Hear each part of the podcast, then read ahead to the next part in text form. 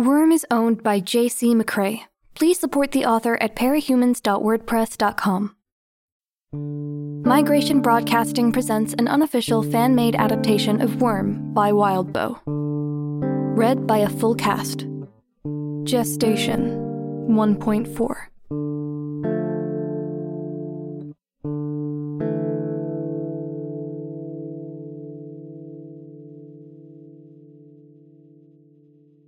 I felt a chill.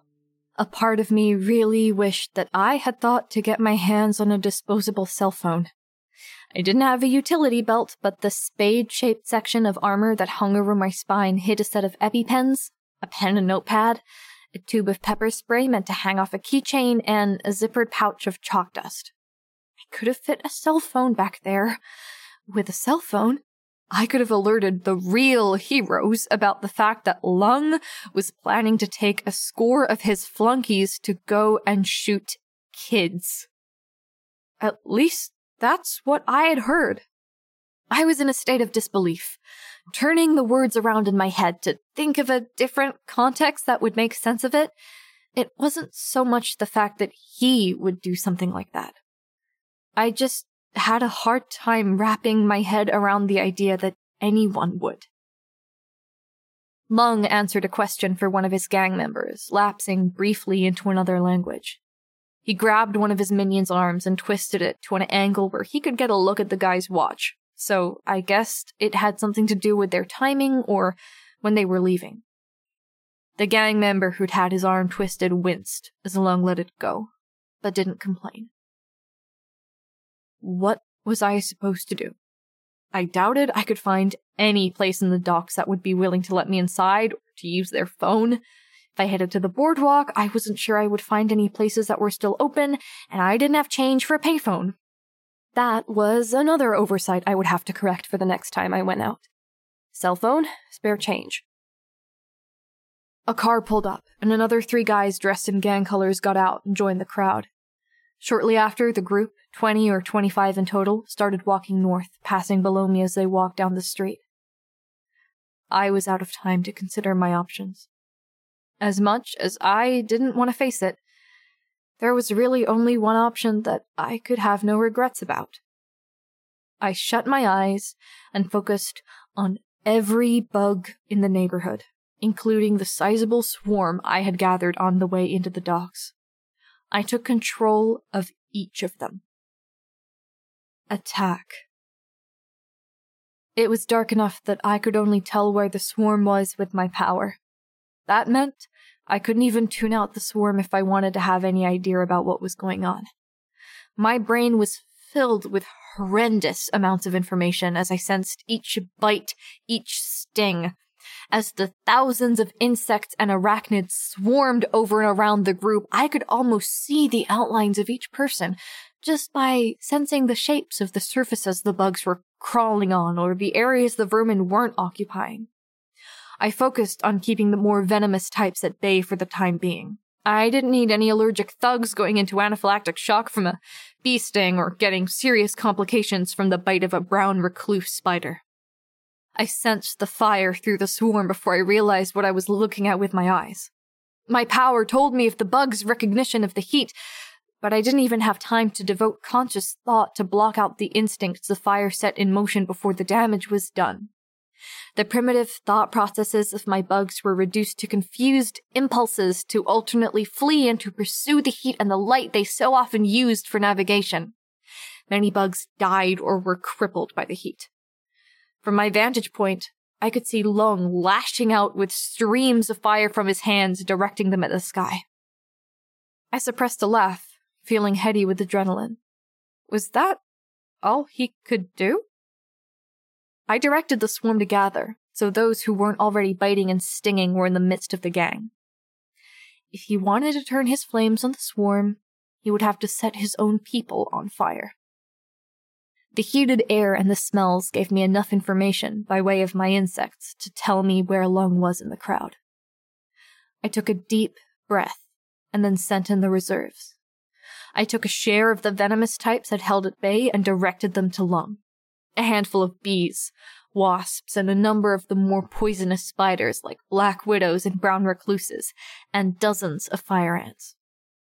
He healed fast when his power was working.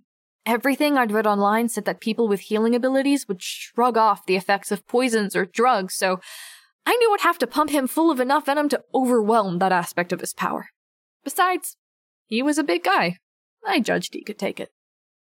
From the information that I could glean from my bugs, Lung already had maybe a quarter of his body covered in armor. Triangular sections of metallic plating were piercing through his skin where they could continue to grow and overlap until he was nigh impenetrable.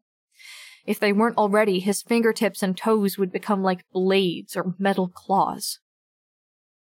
I felt a sadistic glee as I organized the attack on Lung. I directed the flying insects to attack his face.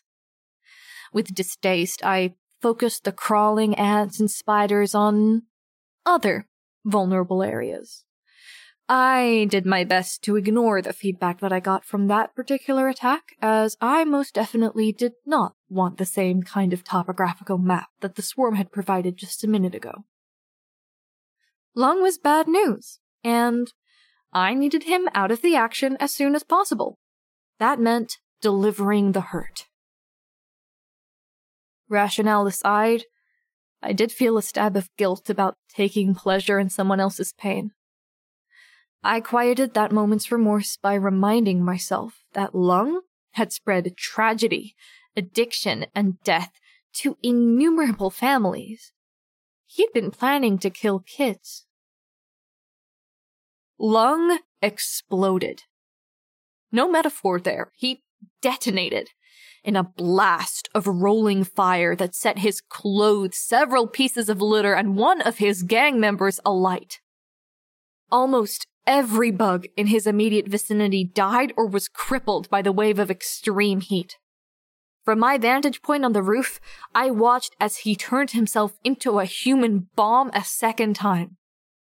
The second explosion turned his clothes to rags and sent his people fleeing for cover. He stepped out of the smoke with his hands burning like torches. The silvery scales that covered nearly a third of his body reflecting the flame. Damn, damn, damn, he was fireproof?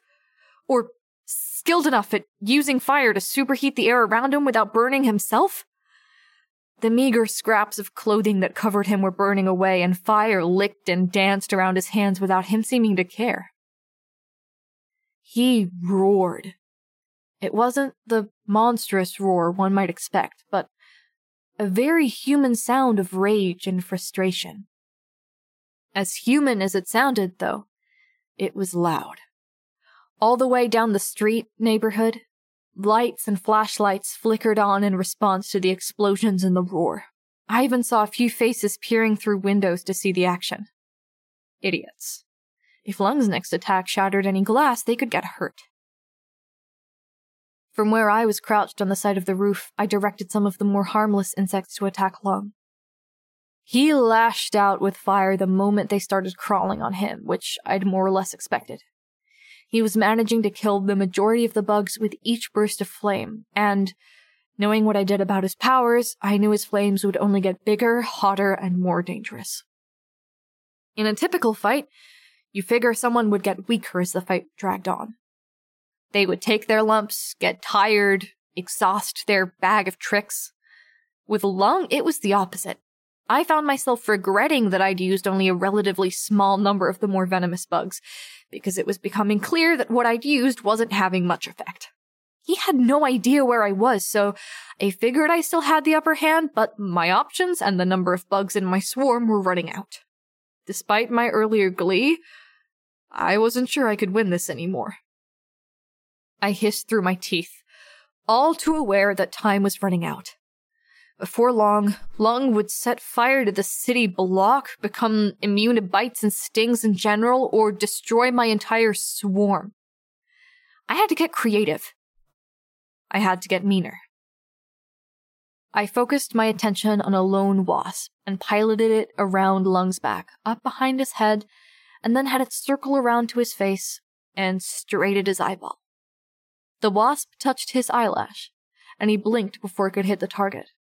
As a consequence, the stinger only sank into his eyelid, prompting yet another explosion of fire and a scream of rage. Again, I thought. A honeybee this time. I wasn't sure if he eventually got armor plated eyelids, but maybe I could use the stings to make his eyes swell shut. He wouldn't be able to fight if he couldn't see. The bee struck home this time, sinking a stinger into the ball of Lung's eye.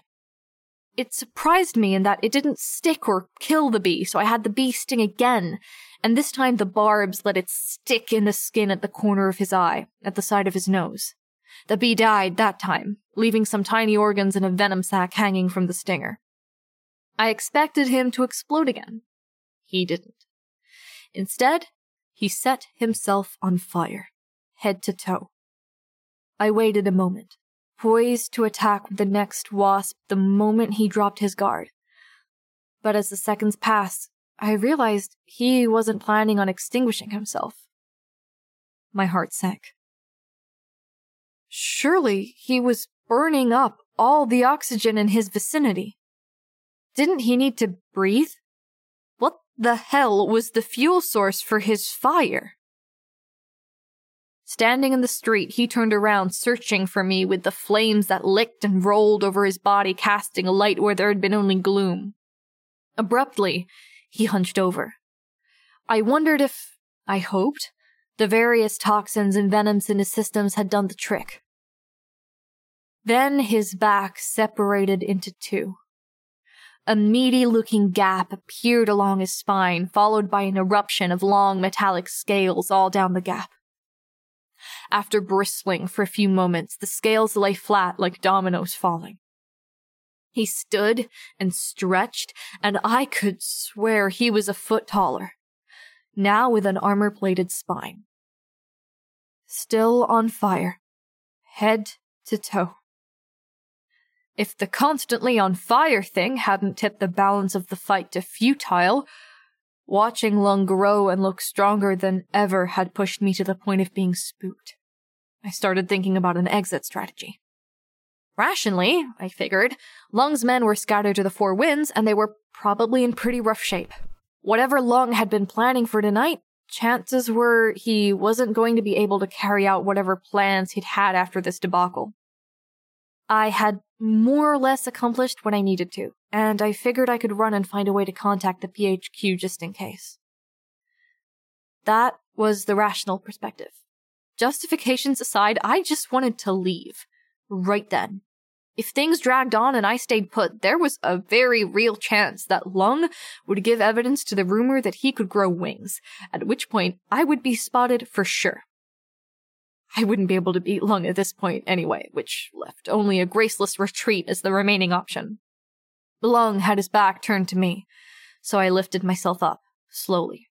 Crouching, I backed up to retreat to the fire escape, watching Lung carefully as I set foot on the gravel of the roof. As if a gunshot had gone off, Lung whirled around to stare at me. One of his eyes was just a glowing line behind his mask, but the other was like an orb of molten metal.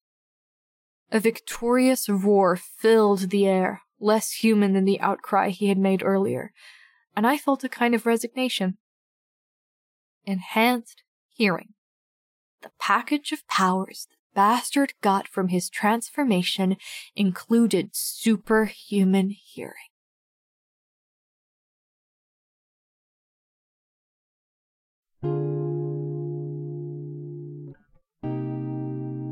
Worm is a web novel by J.C. McCrae, also known as Wildbow. You can read Worm in its original format by going to parahumans.wordpress.com or donate to Wildbow's Patreon at patreon.com slash wildbow. The voices for this episode are the following. Taylor Hebert by Maia Harlap, also known as Parallel Dimension. This episode's audio was edited and processed by Valravn. Intro and outro music were written by Onetyone and Variety. If you would like to get involved in this project as a line collator, audio editor, voice actor, or interlude narrator, A link to our audition website and the Migration Broadcasting Discord server are in this episode's description, along with links to support the original author. Thanks for listening.